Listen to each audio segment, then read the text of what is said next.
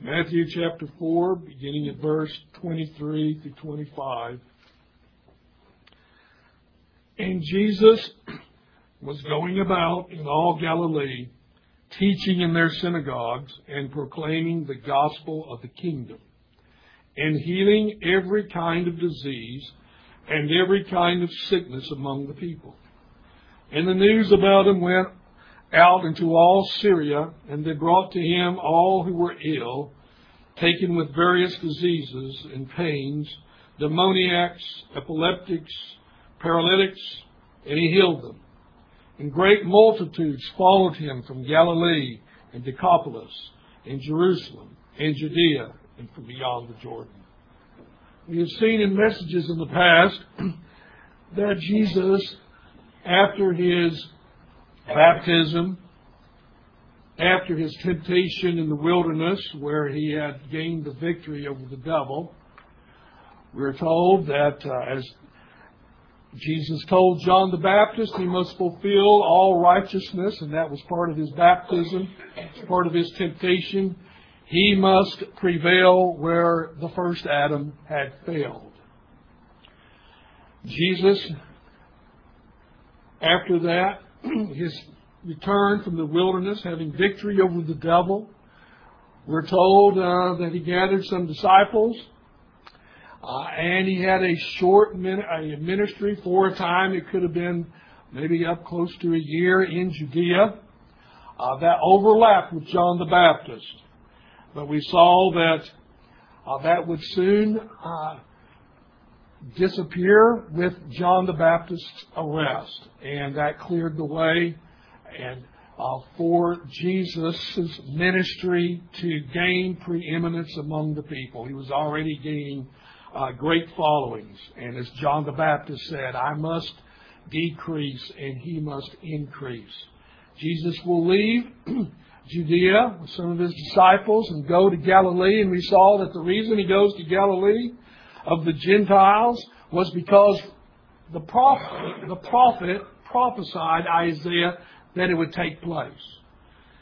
Prophecy, again, is simply God's predestinating purpose. And God's purposes will always be fulfilled to the very detail. And so Jesus will go to an area, as we have mentioned, to a people, uh, Galilee of the Gentiles. The area was known as Zebulun, Naphtali. Uh, these people were rude, they were crude. As Nathaniel, when uh, was told that the Messiah had been found, Jesus from Nazareth, he said, Can anything good come out of Nazareth? Uh, that was the perception. Jesus will go to that area. Why? To reach people who are sitting, as the scripture says, in darkness and sitting under the shadow of death. These were a people without hope in many respects. And those are the very people that Jesus will go to, demonstrating that the Messiah reaches to everyone. The Lord often picks the most downtrodden places to go and minister. And it will be among those people that He will show His glorious grace and mercy. We're told the Messiah himself, did he not call himself the light of the world? He'll come performing incredible miracles, and that with these miracles, he would come preaching the gospel of the kingdom. That glorious message that originates not among men, but from God Himself from heaven. The light, we're told, would dawn upon these people. These people who were chosen before the foundation of the world. That is the elect of God. The elect of God are chosen before the foundation of the world. Though we may be elect, we are not justified until the light dawns in our minds and in our hearts and we receive Christ. And though we see that this great light shone among the people. Those whom God would bring to himself in saving faith, and that great light would simultaneously shine to others who would have no desire whatsoever. Those who were entrenched in their sins, they saw a great light, but they really did not see it.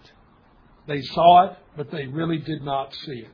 They would refuse to come to the light, and as Jesus will say in John 3, why do men refuse to come to the light? Because they hate the light and they love the darkness, he says, and that they don't come to the light so because their deeds, their evil deeds would be exposed. And the most uh, notorious of those who did not come to the light were the religious teachers of the time, the Pharisees. They would see the light, and yet they had great hostility. They, as Jesus said, they loved the darkness, and they would not come to the light, Jesus. Jesus had chosen some of his disciples already in Judea. They will go to Galilee, and as we have noted last week, Peter, Andrew, James, and John, the sons of Zebedee, they were all fishermen. And we saw that great uh, display of divine power whereby Jesus allows these fishermen to make an unbelievable catch of fish only for the purpose of then telling them, Follow me, and I will make you fishers of men. Fishers of men so significant, it will be like this catch that will astound you. Remember, when those fish were drawn in, the nets were breaking, and they had to bring over another boat and they were filling up the fish. The boats were about to sink. Remember, it's Peter who falls down at the feet of Jesus. Depart from me. I'm a sinner, O Lord. But then we see that Jesus will tell them, Come and follow me. And they did. And they left all for the sake of King Jesus. They left it all to follow him. Now let's read again verses 23 to 25. Jesus was going about in all Galilee, teaching in their synagogues, proclaiming the gospel of the kingdom, healing them of every kind of disease, every kind of sickness among the people. The news about him spread.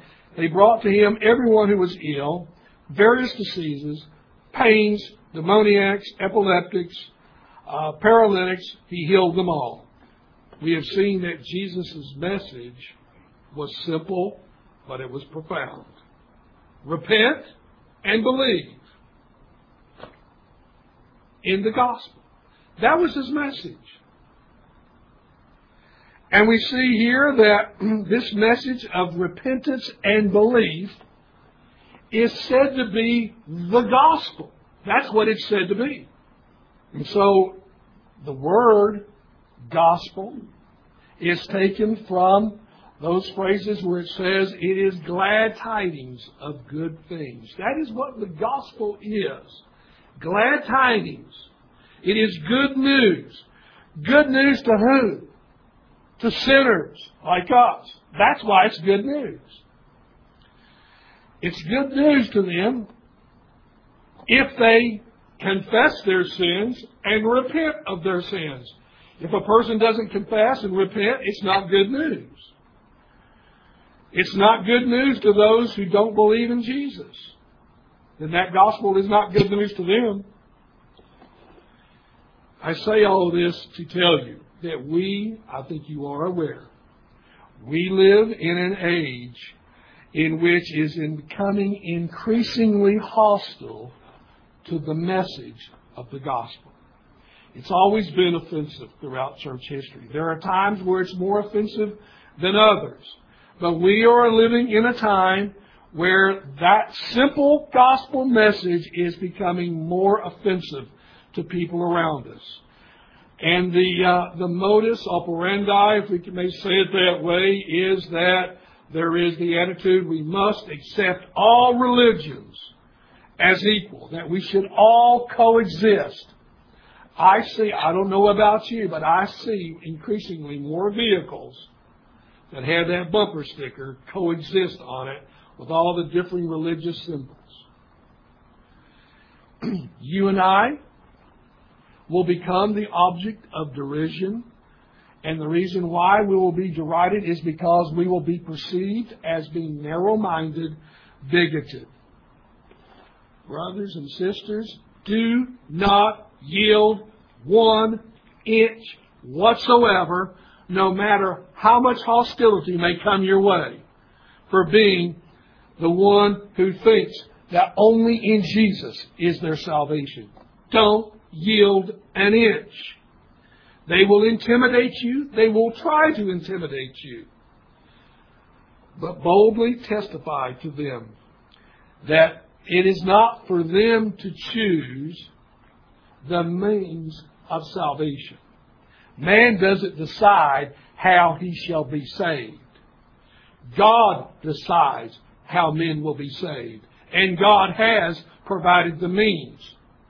In the Lord Jesus, and only in the Lord Jesus, men have no bargaining chips whatsoever with God. None. Jesus' ministry, as we were told here in verse 23, states that he was proclaiming the gospel of the kingdom. And as he proclaimed the gospel of the kingdom, he was healing everyone of all kinds of illnesses. There was no illness too severe for Jesus to heal. Understand this, that the testimony that the kingdom of God has already arrived. That's a very important point to understand. In his preaching of the gospel of the kingdom and all of these miracles that attended to it bore testimony the kingdom of God has already arrived. It's been on the earth for now close to 2,000 years. And it is not reserved for a time after the second coming, as some might tell us. It is not primarily a Jewish emphasis. That kind of emphasis is not the gospel. The gospel message is that everyone who can come to Jesus Christ. The dividing barrier between Jew and Gentile has been broken down. The promises of the Old Testament are very clear that the gospel was always intended to reach the Gentile nations. And so any idea of going back to the shadows or going back to some Jewish exclusiveness that keeps the Gentile nations out somehow is not what the scripture teaches. Jesus said, in my preaching and in my miracles, the kingdom has already come upon you. It's already here. Jesus' healing ministry had a threefold significance that we must never forget. And keep in mind that Jesus did not have uh, healing services as such as the main calling card uh, for people to come to, as is very common today among those who want to emphasize we're going to have a healing service uh, between Thursday and Saturday of this month, uh, whereby that is the emphasis. That wasn't the emphasis in Jesus' ministry. And he had the capacity to heal everybody, no matter how sick they were, no matter how bad their uh, illness was, not like others today. His miraculous ministry was unique and it would pass along with the apostles of that time. But it was not the center stage.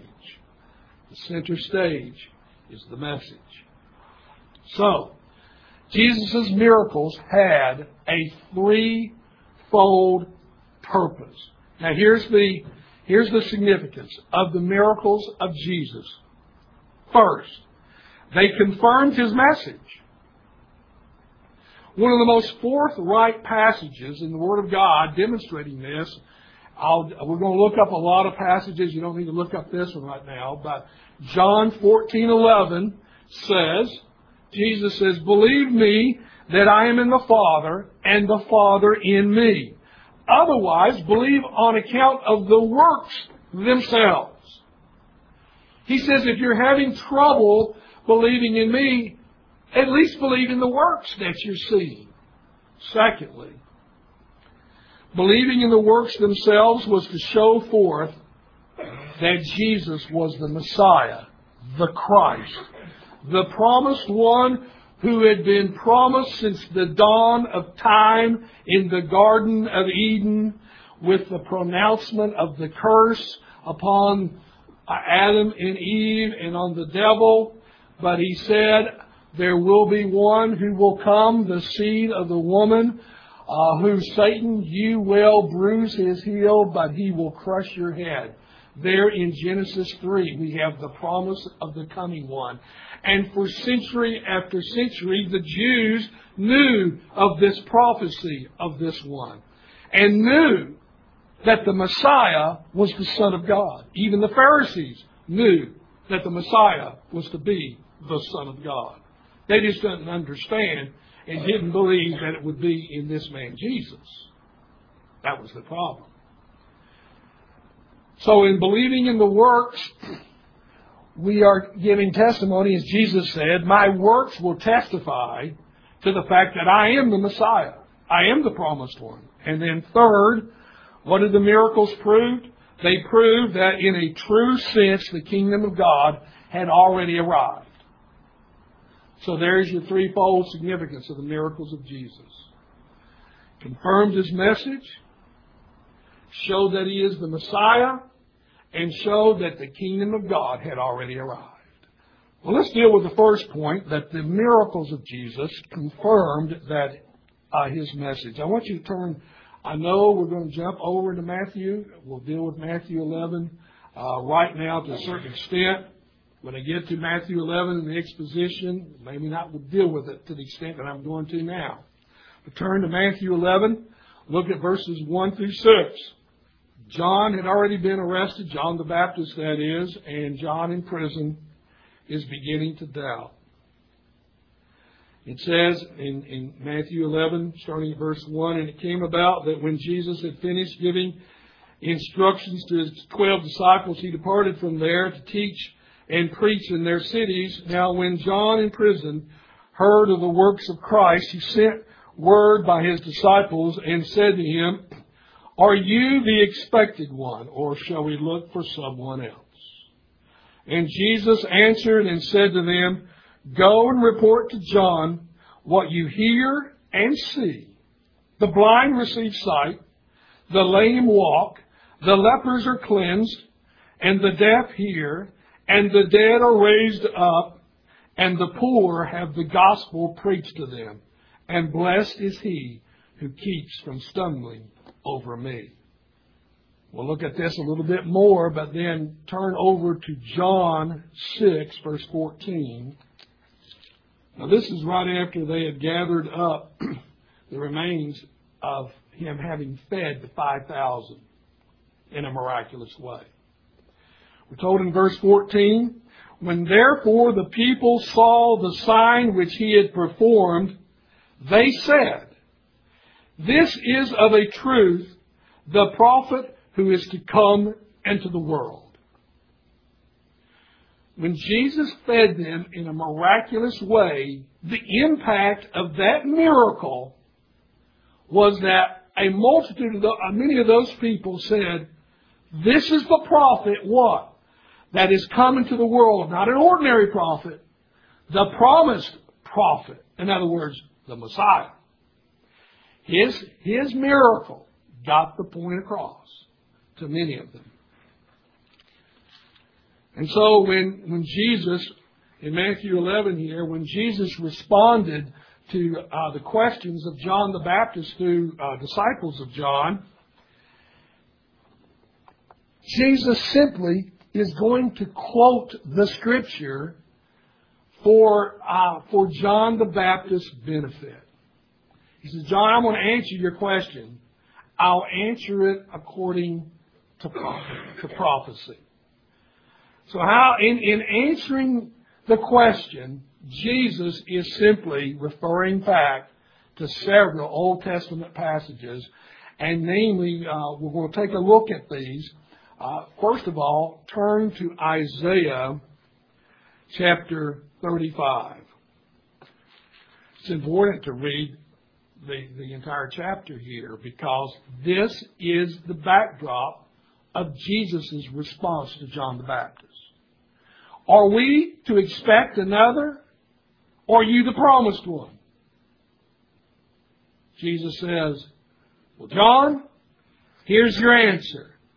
Isaiah 35. The wilderness and the desert will be glad. The Arabah will rejoice and blossom like the crocus. It will blossom profusely and rejoice with rejoicing and shout of joy.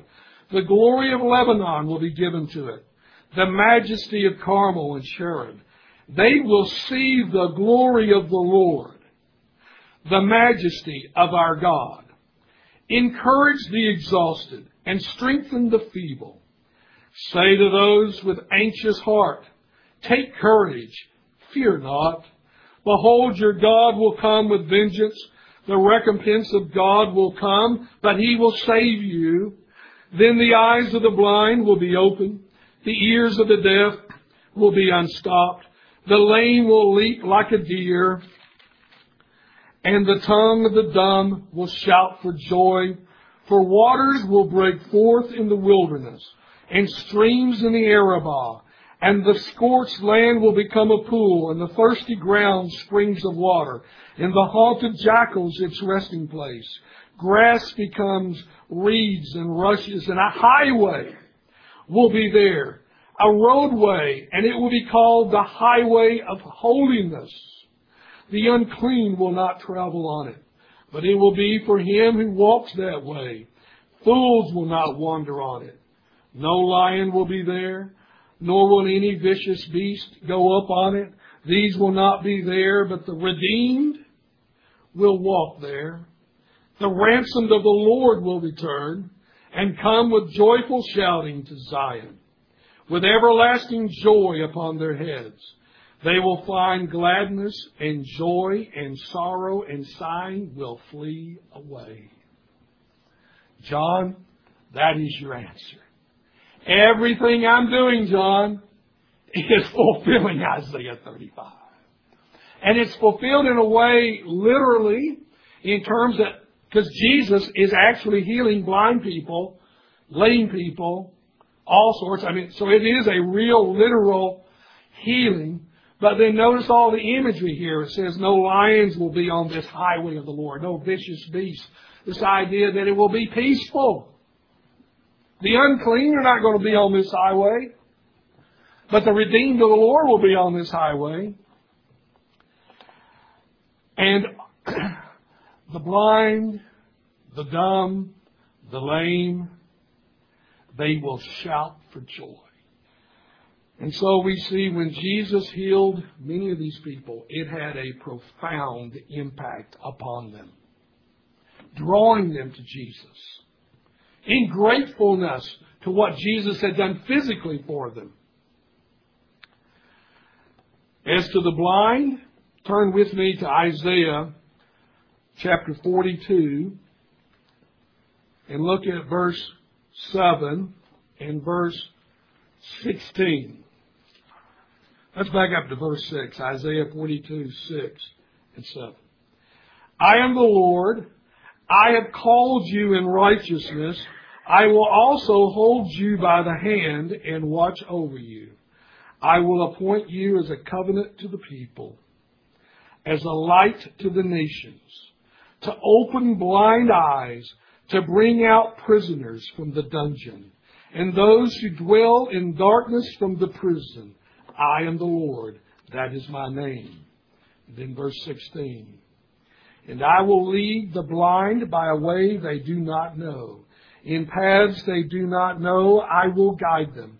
I will make darkness into light before them and rugged places into plains. These are the things I will do, and I will not leave them undone. God the Father is speaking to God the Son whom he is going to bring as the Messiah. And he says, You will be a light to the nations. You will open blind eyes. So not only will he open the physically blind eyes, he will open up their eyes to their hearts. And he, and he often did that with that mechanism of healing them physically to drive home to them. He is no ordinary man.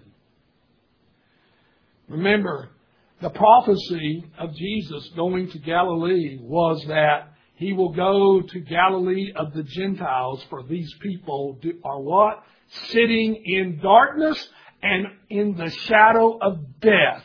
And the light will dawn upon them.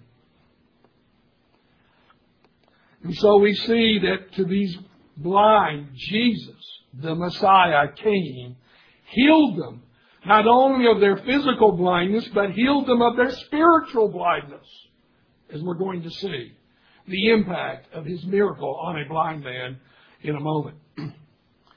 Turn with me to Isaiah chapter 43. Look at verses 7 and 8. Everyone who is called by my name and whom I have created for my glory, whom I have formed, even whom I have made. Bring out the people who are blind, even though they have eyes, and the deaf, even though they have ears. All the nations have gathered together in order that the peoples may be assembled. Who among them can declare this and proclaim to us the former things? And so we see here that everyone who is called by my name, whom I have made for my glory, whom I have uh, made, whom I have formed, bring them out, all those who are blind. Now, the major emphasis here has to do with a spiritual healing. Everyone who is called by my name, sort of reminds us of when God came to Saul of Tarsus. Saul, Saul. And he confronts him on the road to Damascus. And, and Saul of Tarsus is converted at that moment. All those, as Jesus says, everyone whom the Father has given to me shall come to me. So when he says, everyone who's called by my name, whom I've created for my glory, he's talking about the elect of God, whom he's going to bring. And, and these elect, many of them have resided in spiritual darkness and some of them in physical darkness, being actually blind physically.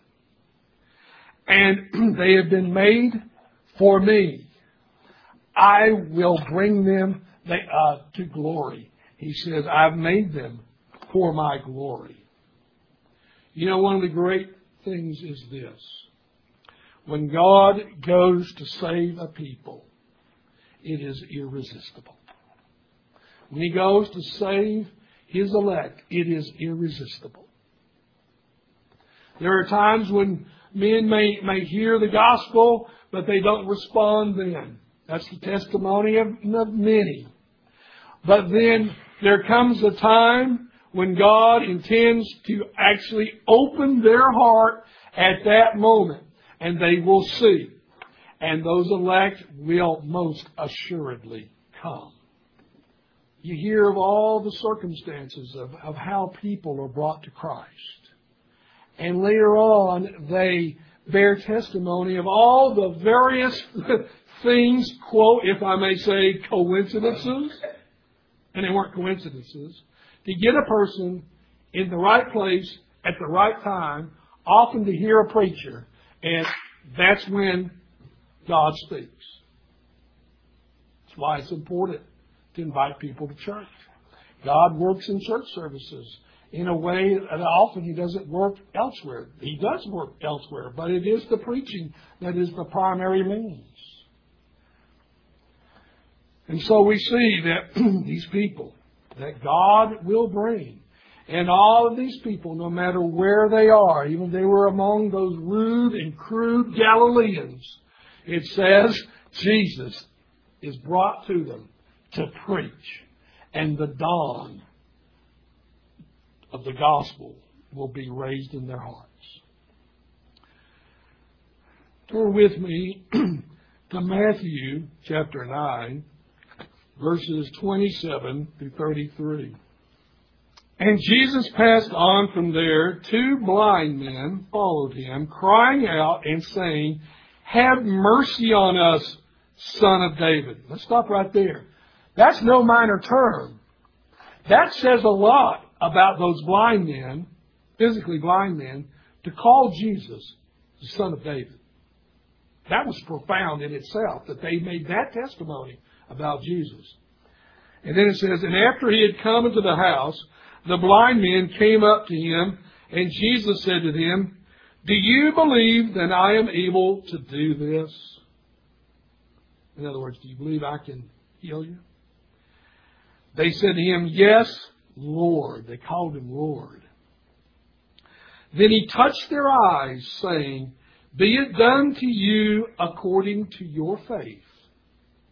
Their eyes were opened, and Jesus sternly warned them, saying, See here, let no one know about this.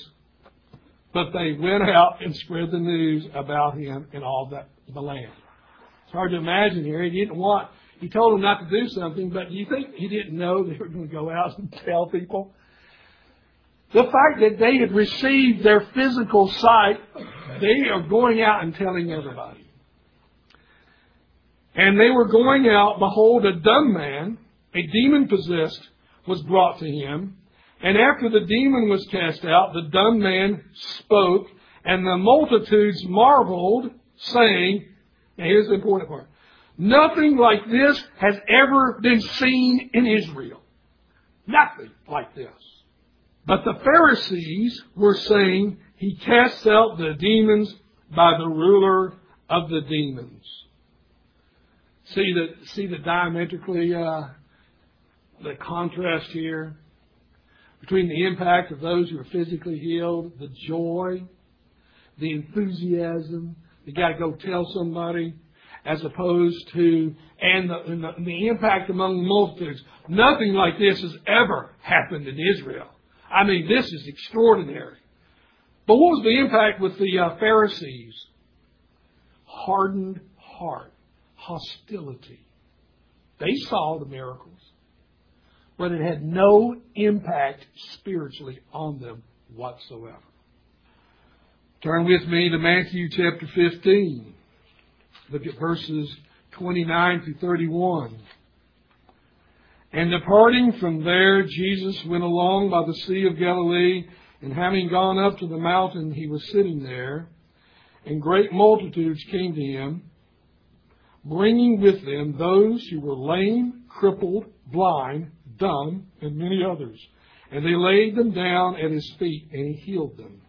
So that the multitude marveled as they saw the dumb speaking, the crippled restored, and the lame walking, and the blind seeing. And what was the impact? They glorified the God of Israel. See, that is the purpose of the miracles, is to bring glory to God and to focus on the one who's doing it and what the message of this man who's doing it. One of the most profound effects upon a blind man and the impact it had on him spiritually is the account in John chapter 9. So turn to John chapter 9. And we won't read the the whole chapter, but we'll read portions. Let's start with John 9, verses 1 through 6. And he passed by, he saw a blind man from birth. And his disciples asked him, saying, Rabbi, who sinned, this man or his parents, that he should be born blind?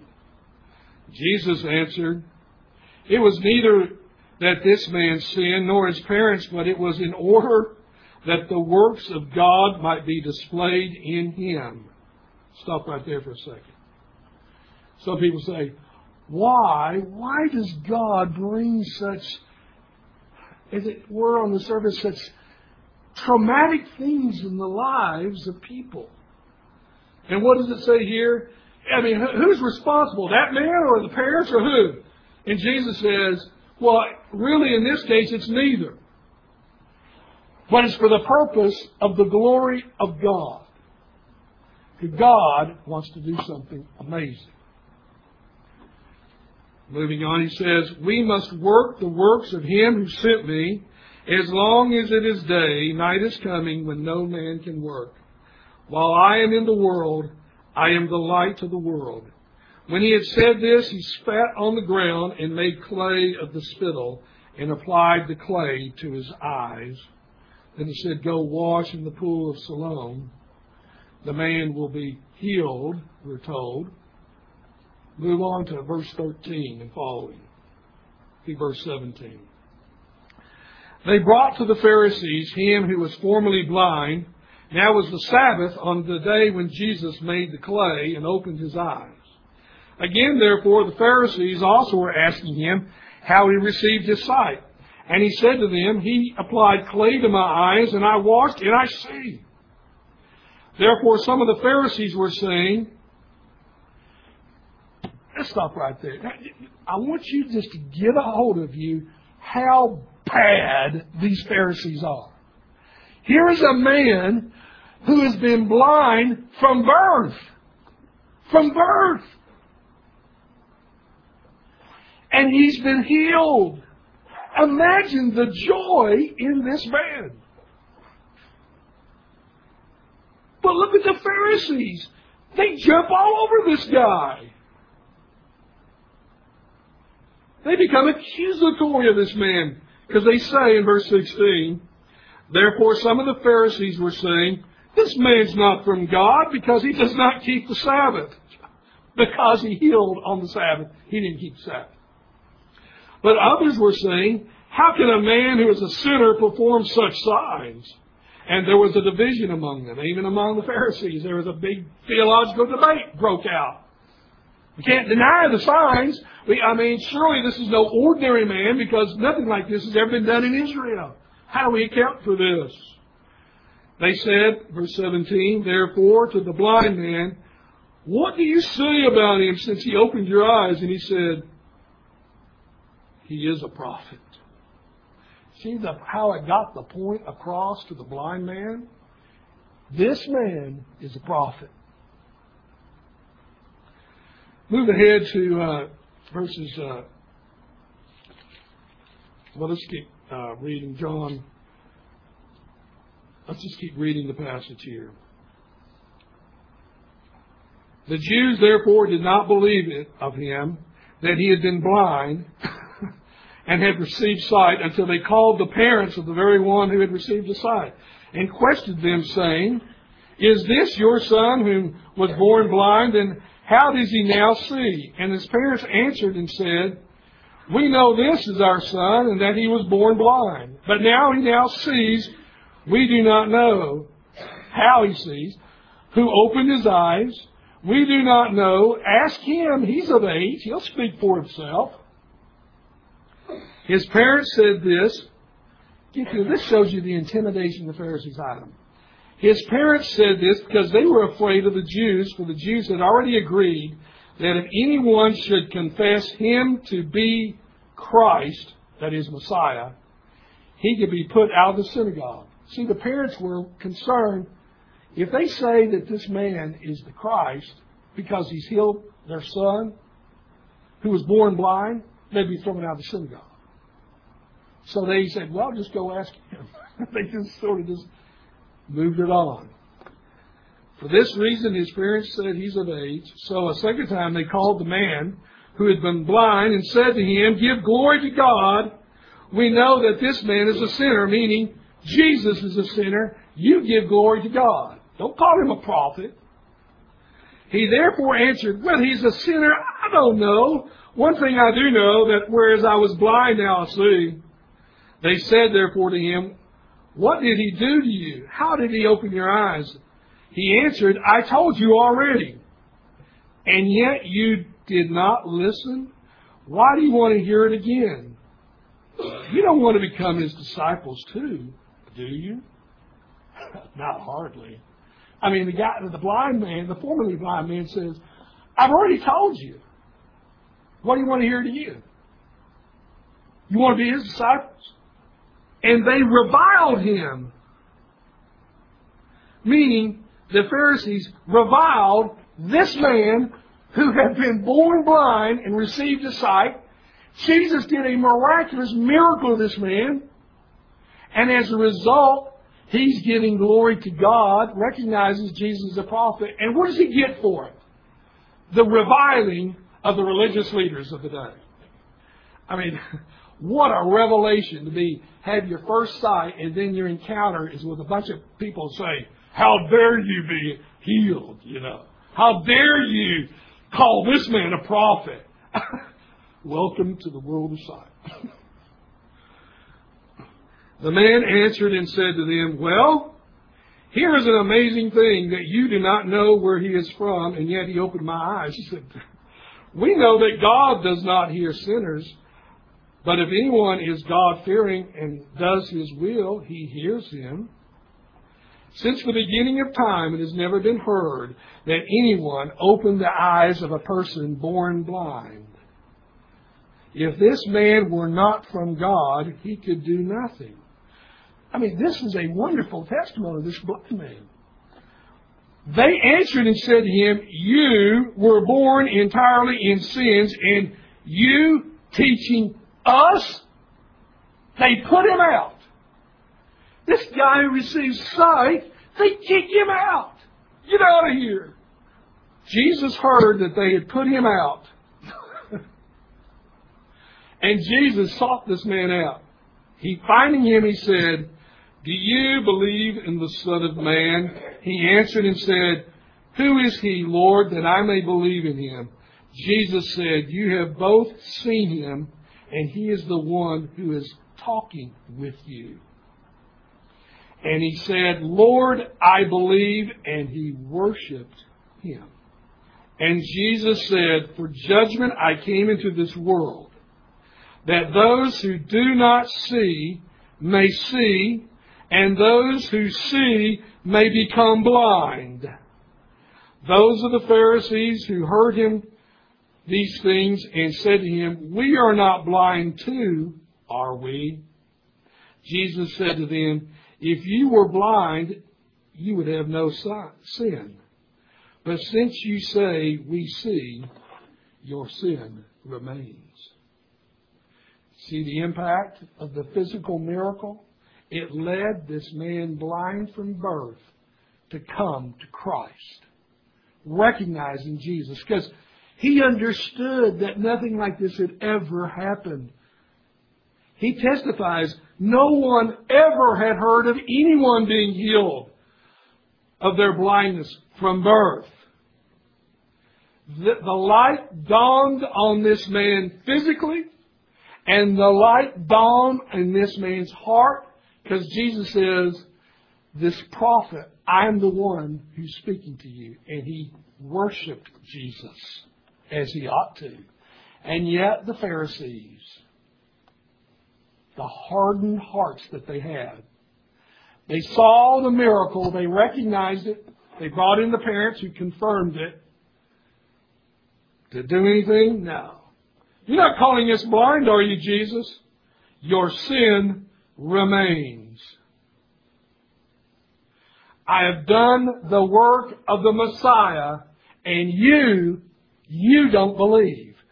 This blind man believes, but not you. Turn to John 11. We'll pick up at verses 41 through 46. It's the whole story of Jesus raising Lazarus from the dead physically. And when Jesus, it said in verse 41, and when they removed the stone, and Jesus raised his eyes and said, Father, I thank thee that thou hearest me. And I knew that thou hearest me always.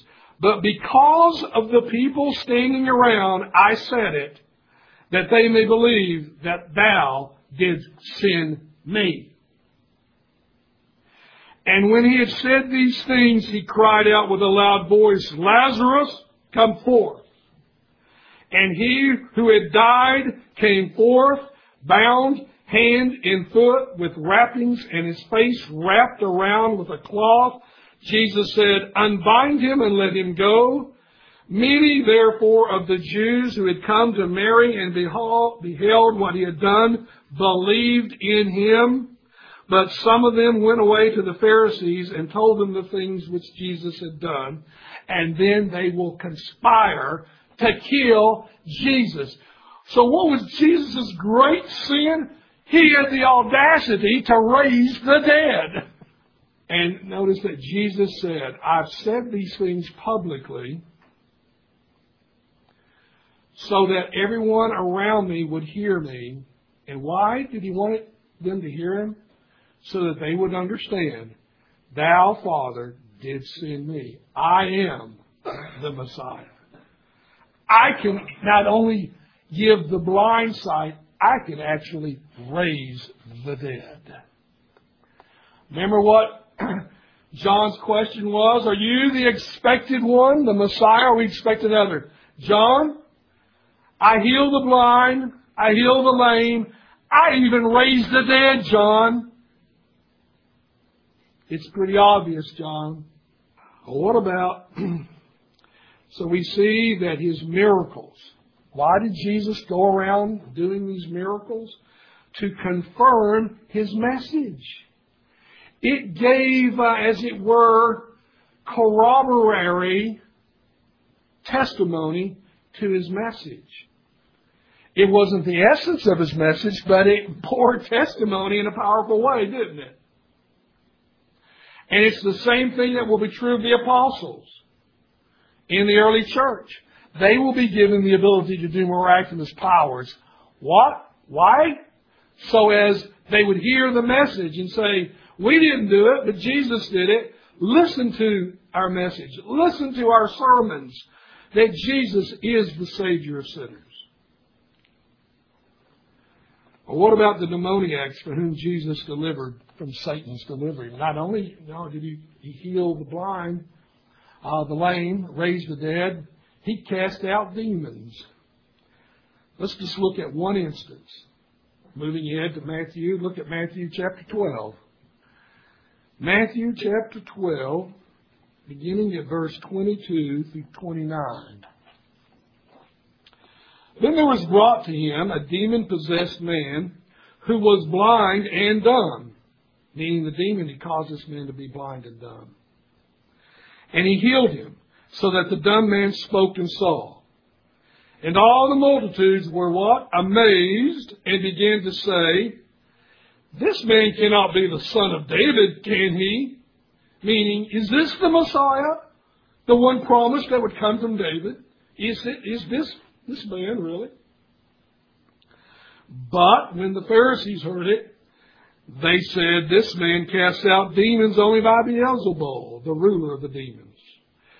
And knowing their thoughts, he said to them, Any kingdom divided against itself is laid waste, and any city or house divided against itself shall not stand. And if Satan casts out Satan, he is divided against himself. How then shall his kingdom stand? And if I, by Beelzebul, cast out demons, by whom do your sons cast them out? You gonna call them doing it by Beelzebul? Consequently, they shall be your judges. But if I cast out demons by the Spirit of God, now notice, if I cast out demons by the Spirit of God, then the kingdom of God has come upon you. Not future, it already has come upon you. Or how can anyone enter the strong man's house and carry off his property unless he first binds the strong man and then he will plunder his house? Jesus is saying, you know, one of the definitive proofs that the Messiah, I am the Messiah, and that the kingdom of God has arrived and that my message that I preach, means the kingdom of God has arrived is that I can cast out the demons. Who do you think Jesus was referring to as the strong man whose house is plundered? Satan. Satan is the strong man of the house. And so Jesus has come in and he says, the reason I can cast out demons, I've gone into, as it were, Satan's domain and I've bound him up. And since I've bound him up, he can't do anything uh, in that sense.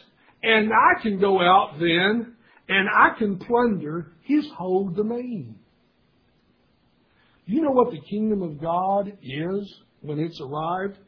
It is the plundering of Satan's domain. That's what the gospel is all about. It is the plundering of, of the domain of Satan. Turn over with me to 2 Corinthians 10. We've looked at this before, but it's, it's pertinent here. Look at 2 Corinthians 10, verses 3 through 5. For though we walk in the flesh, we do not war according to the flesh. For the weapons of our warfare are not of the flesh, but divinely powerful for the destruction of fortresses. We are destroying speculations and every lofty thing raised up against the knowledge of God, and we are taking every thought, what? Captive to the obedience of Christ. Sounds like binding the strong man and plundering his domain, doesn't it? Of course. By casting out the demons, the kingdom of God has come upon you. And the kingdom of God has been in this world since the coming of the Messiah, and the church has been regularly plundering Satan's domain. And that's why the gospel has had the proliferation for nearly 2,000 years that it has is because Satan's domain is being systematically plundered, and it will even be more plundered in some sometime in the future. We don't know when the knowledge of the Lord will cover the earth as the waters cover the sea when the nations will stream unto Zion to learn the ways of God, when the nations will beat their swords into plowshares and learn war no more, Satan's domain will be utterly devastated. Now, in Matthew 11:5, Jesus said that the poor would have the gospel preached to them. Because in answering John's question. Are you the expected one? He says, well, the gospel, John, has been preached to the poor. That's all I need to say to you, John, to prove that I am the Messiah. Now, who are the poor? Well, Jesus did come. He did help the economically poor. However, the word is often translated uh, the poor, meaning the humble or the afflicted ones. Just do a word study and you'll find that that is the case.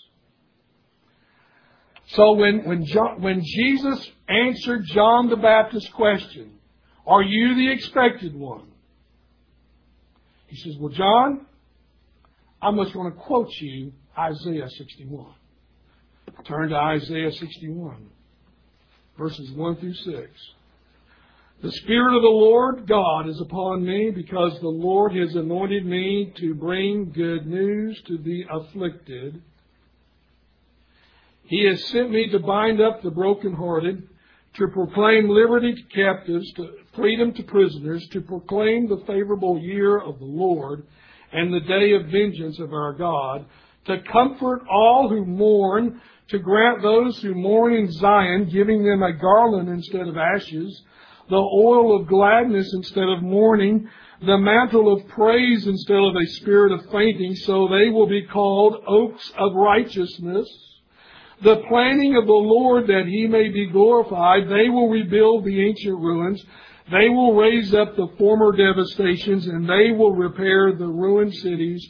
the desolations of many generations, and strangers will stand and pasture your flocks, and foreigners will be your farmers and your vine dressers. But you will be called the priests of the Lord. You will be spoken of as ministers of our God. You will eat the wealth of nations, and their riches you will boast.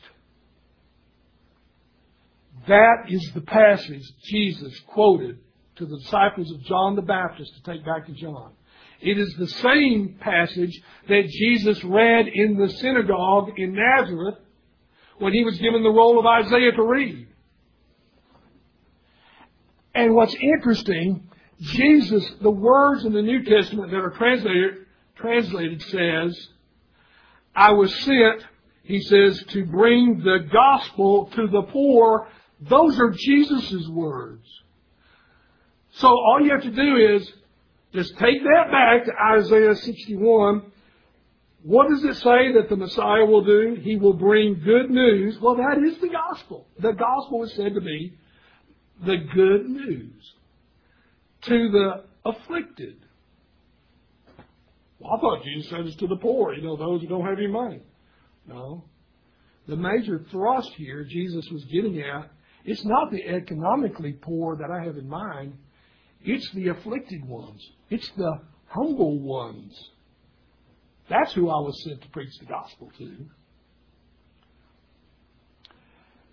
And guess what? That passage in Isaiah 61, that passage there in verse 4, it says that they will rebuild the ancient ruins, they will raise up the former devastations. James the Apostle will refer to that passage because that passage is quoted in Amos, Amos chapter 9. And James will refer to that passage when they were debating at the Council of Jerusalem what are we to do with all these Gentiles coming to faith in Jesus?